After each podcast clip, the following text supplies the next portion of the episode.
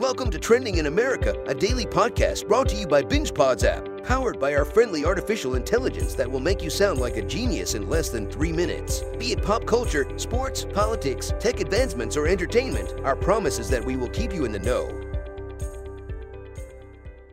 Hello and welcome to the podcast. Today, we're going to talk about the Eurovision Song Contest 2023 and the amazing win by Swedish singer Loreen. The Eurovision Song Contest is an annual international singing competition organized by the European Broadcasting Union. It is one of the longest running television programs in the world and has been held every year since 1956. The contest is open to all members of the EBU and each country is invited to send one entry to compete. The Eurovision Song Contest is a huge event and is watched by millions of people around the world. It is a chance for countries to come together and celebrate music and to show off their national cultures. The contest is also a lot of fun and is full of excitement, glamour, and drama. This year's Eurovision Song Contest was held in Liverpool, England.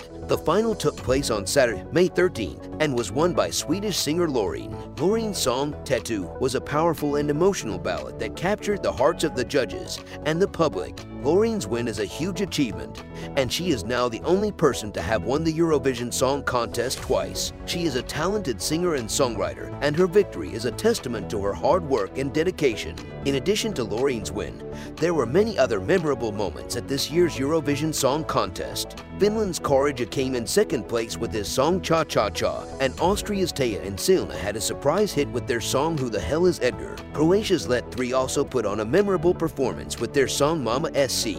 Overall, the Eurovision Song Contest 2023 was a great success. It was a night of music, excitement, and drama, and I'm sure it will be remembered for years to come. Thanks for listening to the world's first AI generated podcast by BingePods. We hope you found the information and insights we shared to be valuable. If you enjoyed the episode, please take a moment to rate us five stars on your favorite podcast app right now and download the BingePods app to enjoy more such podcasts. We look forward to having you tune in next time.